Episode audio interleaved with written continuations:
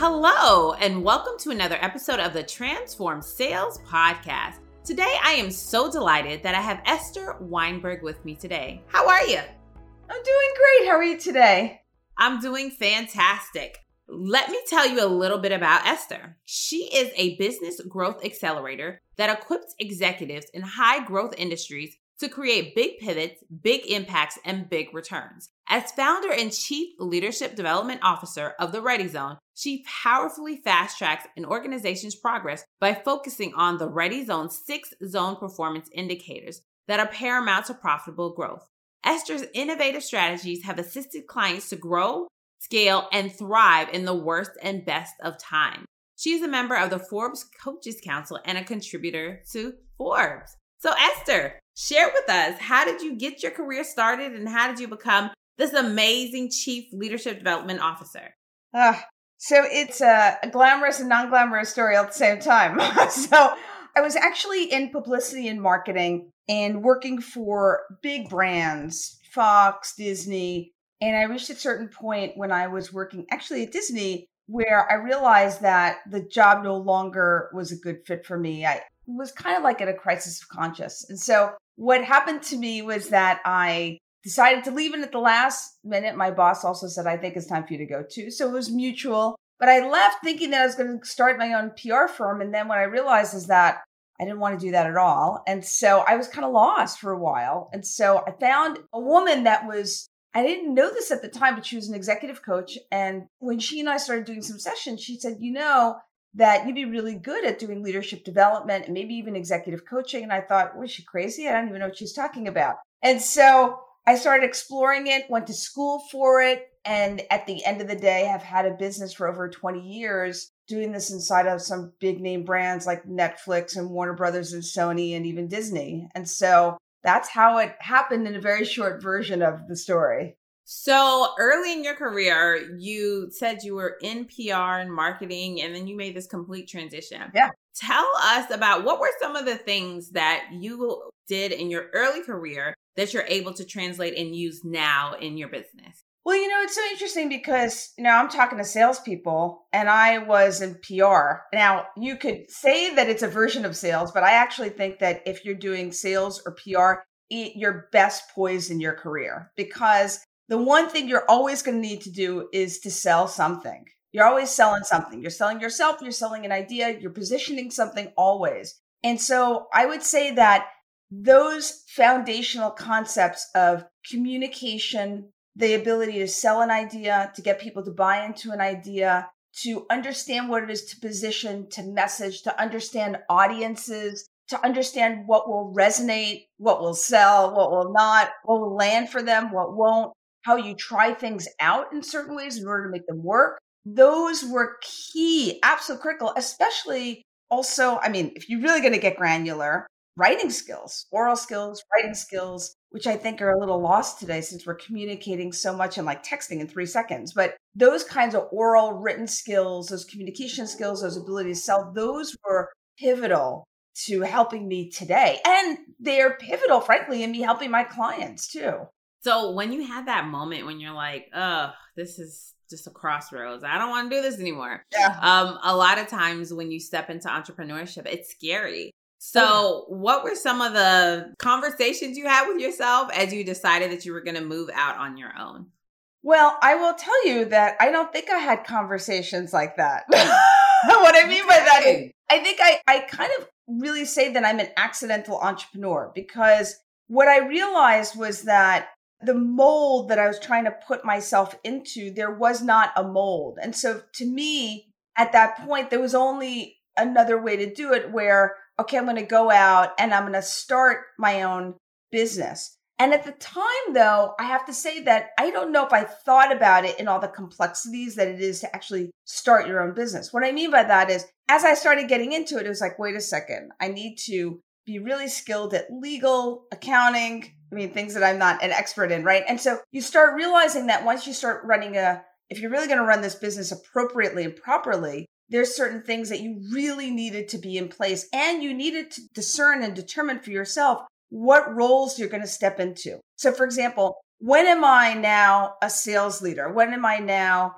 a real true overarching COO? When am I a financial leader? What roles am I doing when? And which ones do I need to make sure that I've got teams in place to be able to do it. So it's interesting because I've built teams inside of organizations, and then you're finding that you yourself have to build a team. And I think it's one of the things that entrepreneurs sometimes put to the side is understanding the kind of team that you need in order to support your own infrastructure as you start to build. And then what are the different inflection points that then you'll need different levels of support systems for them? That's good. That's so good because building a team under the the corporate veil and building a team under your own entrepreneurship umbrella those are two very very different things and Absolutely. a lot of times you know you try to take the same lessons that you've learned in corporate realm but they don't always work right so as you were in the corporate umbrella what are some of the best lessons you learned being a leader so there were many i remember this moment when i was sitting at I remember it was because I was part of the senior leadership team at Disney. And we were sitting in a room, we're having a senior leadership team meeting. And the CFO said very casually, he said, oh, I just want you to know about a third of the workforce is left.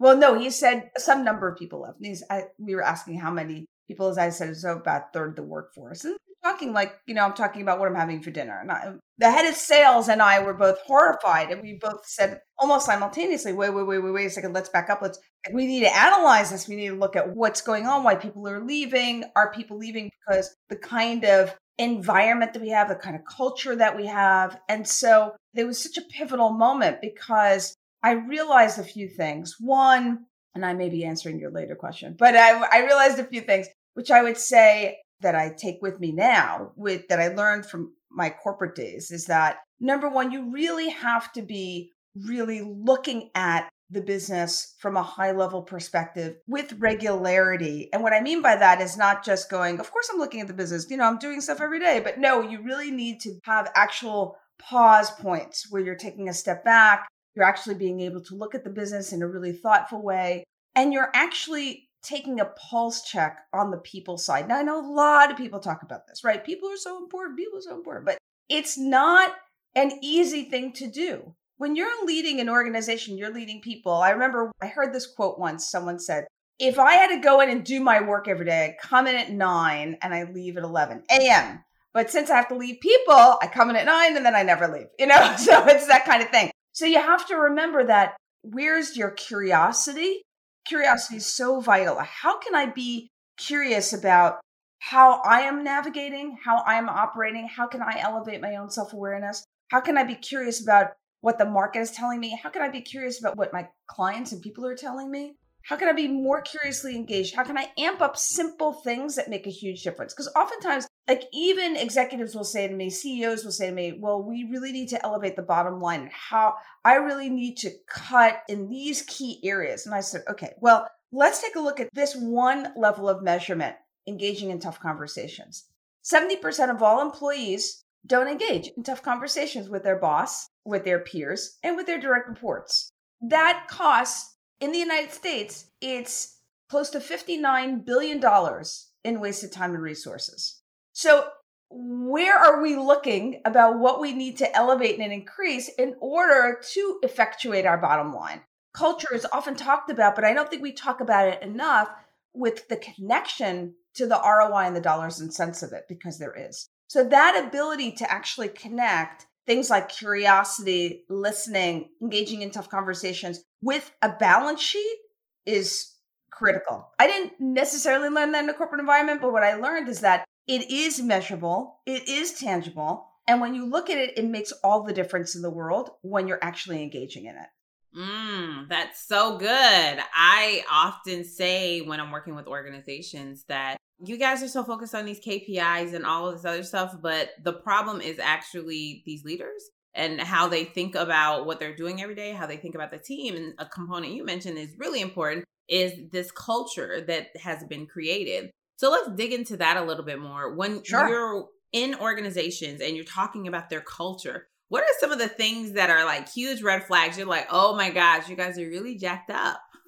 well, well, so let me just say this. So let's take a step back. So at the Ready Zone, so my company, the Ready Zone, So what we talk about is that mostly that leaders, not most leaders, I would say, well, most folks, I would want to feel ready to powerfully take advantage of all the opportunities and challenges at their feet. The question is, how do you? Right? I mean, we all want to be able to do that no matter what. And we believe creating workplace cultures where trust, respect, and psychological safety are not just valued, but they're as measured as the bottom line are critical. So we've developed what we call our KPIs, what we call them six zone performance indicators. Those are actually a diagnostic framework for you to actually be able to say, to know, to see, to spot how am I actually doing it? Where am I elevating and which areas? And often we find that it's not a progression. So when you look at these diagnostic areas, you don't go, oh, so I'm progressing from this this, this. No, because for example, I could be, you know, there's an executive that I, I'm working with right now, and she really needs to continue to build her team. What's happened is that there has been a lack of trust in the environment. I would say that there's been certain things that have contributed to that. That sense of always operating on emergencies, not having a strategy, not having key priorities. Those will contribute to that. At the same time, she also needs to work on her own emotional agility and emotional awareness because she's so used to operating in a really fast paced, oriented environment that this environment does not, it's not the same. So her ability to modulate and oscillate between stress and recovery is even more needed now. So that would cover our action ready zone. That's all about developing your emotional agility. Thank you, Dr. Susan David, for coining that phrase. Then we would say that the ability to develop your team to be a high performance team is under impact ready. Now, there's lots of different mechanisms in order to do that. But one element, so for example, if people aren't speaking up in a room, you know there's something going on. It's not like everyone's tired. so there's something that's happening. And so, what is that an indicator of? Or, oh, let me further investigate what that means, what that looks like. Do we have, you know, we always say when you form teams, there's three things that you really need that are foundational. You need a vision narrative, you need it, which is the articulated state in which you want to be in the next few years through your division or organization. Second is a team commitment, meaning what is this leadership team committed to? How are we committed to together to delivering on the vision? And last is our impact guide, which is all the articulated agreements and ways in which we're going to operate together to make all of this work. And if you don't hold each other's feet to the fire, it's not going to work. So those are some things that I look for. So these things that like you sniff out, but the diagnostic framework of those six zone performance indicators really help individual leaders, teams, and organizations because they don't have to look far. It's like, oh, I'm looking in this framework. Oh, here we go. I'm good here. Eh, I don't know about here. And we need to elevate here. So it becomes a lot easier of a language for us with them. Okay. So it's really uh, meeting them where they are and then saying, hey, these are the tools that you need. Let me help you realize why this is not working or why that's not working or why we should tweak this or this or that. Yeah, to build on what you're saying, I really love to build on what's working. You know, what's mm. really good inside of the organization. You know, to take a page from appreciative inquiry is that if we ask people, okay, let's say as a team, let's say people are silent or they feel that there's a lack of trust, I could say to the team or the individuals on the team, like, tell me a time when you worked on a team where you felt that trust was really implicit, like it was right there. What kind of work were you doing? What gave you a demonstration of that? What were doing? Who are you being in those moments? And then how can we take the lessons from that, your learnings, your storytelling from that, and how can we inject it into this equation to make all the difference? So I like to build on the goodness of the individual, the team of the organization in order for them to be able to see how they can elevate. Share with us a time that you worked with a team and you thought things were going in the right direction and something happened and it took a turn for the oh no. Give us an example of that. Yeah, it's funny because I can share the example with this team that I'm referring to. So we were doing a team assessment and I thought everyone really contributed very vibrantly, and people had a lot to say. People were very active and talkative. And then we go and present the team assessment, which, you know, when you get data, it's kind of like, you know, people are hesitant, right? Because first you're trying to analyze the data, you're trying to make sense of it. Then you're trying to say, does this ring true to me? Does this who I know us to be as a unit, right? And then what happened, and then once again, vibrant conversation. I thought swimmingly well. We're ready to dive into the next phase of the team development. Next session, silence. And what I mean by silent, it wasn't silent for three hours, but it was very quiet. And I thought, okay, we are at a halt. And so let's, we need to investigate. So did a session with the team without the leader and really found out about what are the core, and all of a sudden they were very talkative. And it's not that the team leader was problematic, but there were things in the environment, things that they were a little concerned to say. And how do we first unpack it even further? So there was another depth we had to go to beyond the assessment. And also remember, assessment takes time, right? So we needed to get more modern day. Where are we today? Unpack really where they are now. And then to say, okay, well, how do we bring everyone into the equation, leader included, because you're all a team. You're not, it's not a power struggle. And how do we now talk together about the reality of what's really happening for everybody? And so to create that safe environment and how do you actually, so we worked a lot on what a safe environment looks like. What is safety? How do you define safety? What's included in a safe environment? And then how do we just start to even take that first step? And it was funny because we met probably about two weeks ago with the team, and Gabby, who works with me, we were virtual and the team was in person, and we were we were messaging each other later, going, "Man, they're really connected." so, wow. so it was amazing that I think that we had gotten them. It was a great example of you know, oftentimes, and the leader was very hesitant because she really wanted us to continue to move forward. But it's a really great also example of how do we evaluate what forward looks like? Mm. Because oftentimes we may say, I have these priorities, right? So, for example, priorities are unclear, strategies unclear, visions unclear. I know, me or the leader could say this, I know we have to get clarity on the vision, we have to create some bold step strategies and we have to create real priorities with timelines, right? That all makes sense, right? That's like brushing your teeth in the morning, right? Makes sense. It's like eating your greens every day. we know that, right? But at the end of the day, it takes a lot to do it. And so if you're noticing that you're wanting to move a little forward, that you think that that means forward, the people around you, it's difficult for them. Sometimes you may need to just shift course. It's not a going backwards, it's a shifting course. So, for example, if we didn't do the sessions we did, they wouldn't be able to be in vibrant dialogue with each other now to be able to set their priorities and a timeline in the next before the end of the year. And sometimes things take longer than you think. So you may think it's a step back, but it's actually not. It's just a different way to look at what forward looks like.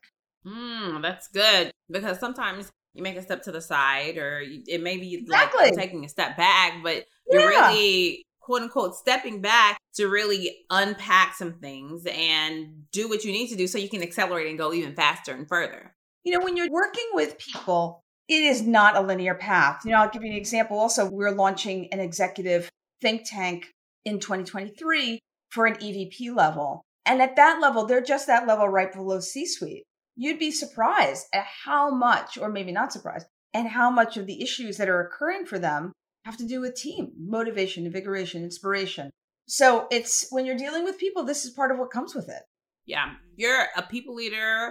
And a lot of times they're like, oh, I'm not a frontline manager, but you lead people. I right. mean, you actually lead human beings. And right. lead human beings, we have to realize that they have their own personal challenges. They have their own anxieties. They have their own issues. They have their own everything, you know, their whole own goals. And as leaders, we really need to tap into what makes them tick, the things that they may be struggling with, so we can come together and as a whole unit become whole. Absolutely. And also, sometimes we have to be very careful how we diagnose. So, like, there was an executive that called me yesterday and he said, there's some strife happening between two leaders in the team. So one is the leader of the team, and the other person is her direct report. And he said, I think we need to, what I told both of them is, I think we need to have someone get them together and help them with their dynamics between each other. I said, okay, well, tell me a little bit about what's happening. So he describes what's happening for the leader and that she's really stressed since COVID business has not returned the way that it has. She's overseeing an enormous footprint of the business. Plus, he described her personal challenges. I mean, we're talking about serious, with her husband, with her daughter, serious challenges. And so I said, There's no way. It's not about the two of them. All roads lead back to Rome. We have to start with her. and very tenderly and gingerly, and also make sure that this is the right modality. So, for example, we would recommend executive coaching, but maybe she needs therapy. I mean, not that I wouldn't say I'm recommending a therapist for you, that's not our job, but it could be that she needs, you know, what's the right modality for the person? I mean, I definitely think coaching can help her, but definitely not an intervention with two people. That would just be too extreme at this point. Yeah, um, you know, as people who kind of walk alongside executives, I actually I call myself a sales therapist. And many times what we notice is that there's so many things that are going on and as, you know, their top line leader, they want to help, but they just don't know what to do. Absolutely. And sometimes their help actually may hurt or drive that executive that leader further away because it's too much for them they're already right. at their their top and they can't really figure out how to to come down any that's more. right that's absolutely right very well said mm-hmm. So share with us an experience in your career personally or professionally that re- has really impacted the way that you lead and show up today. There's so many. I mean that situation at disney was a classic one. I will say there was absolutely a classic one.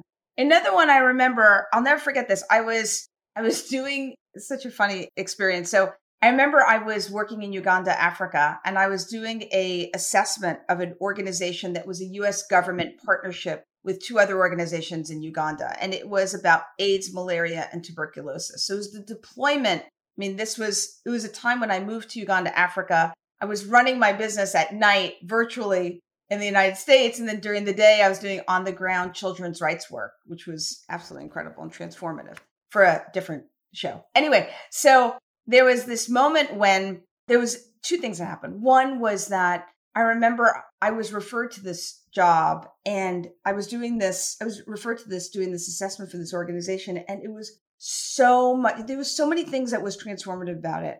One, I was in a, a car because the way that you would go to all the different sites is not by plane, but by car. And I remember I had a picked up because you sometimes at that time in Uganda, you'd pick up people along the road to give them lifts or rides. And, and from the organization, we gave one of the young doctors a lift somewhere.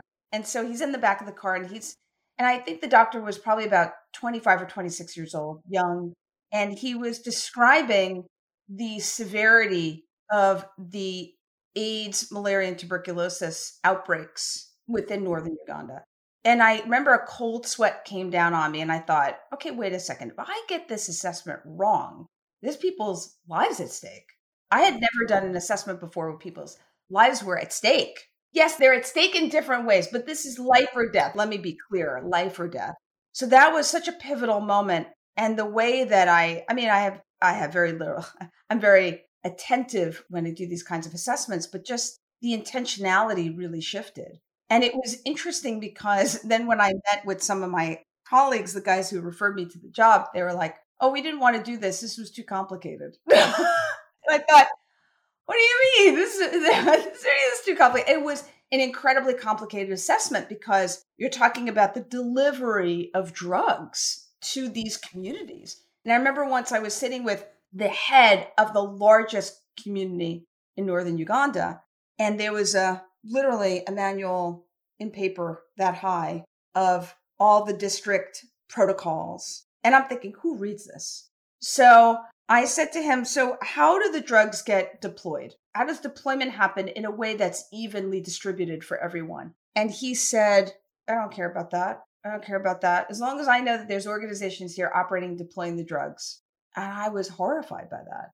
So I remember when I wrote up the assessment and we were, as part of the assessment was a reorganization of the of the deployment of resources. I remember there was so many things to learn. Number one is how do you really treat people as not necessarily that everything is life and death, but you treat them with the level of attention and really care as you would if it is a severe situation, because you're dealing with human life no matter what. You're dealing with human dignity, the dignity of people. You're dealing with people. I mean, I met with children, I met with adults, I met with parents. I mean, I met with all different people from all different walks, like ministers of government for this assessment. And you really get that how do you have a different level of intentionality care and how can you speak to every person like they really know that you're there and you're speaking from a place of human dignity because you're giving them human dignity and it's hopefully a reciprocal conversation and so that kind of humanity was something that I will never forget.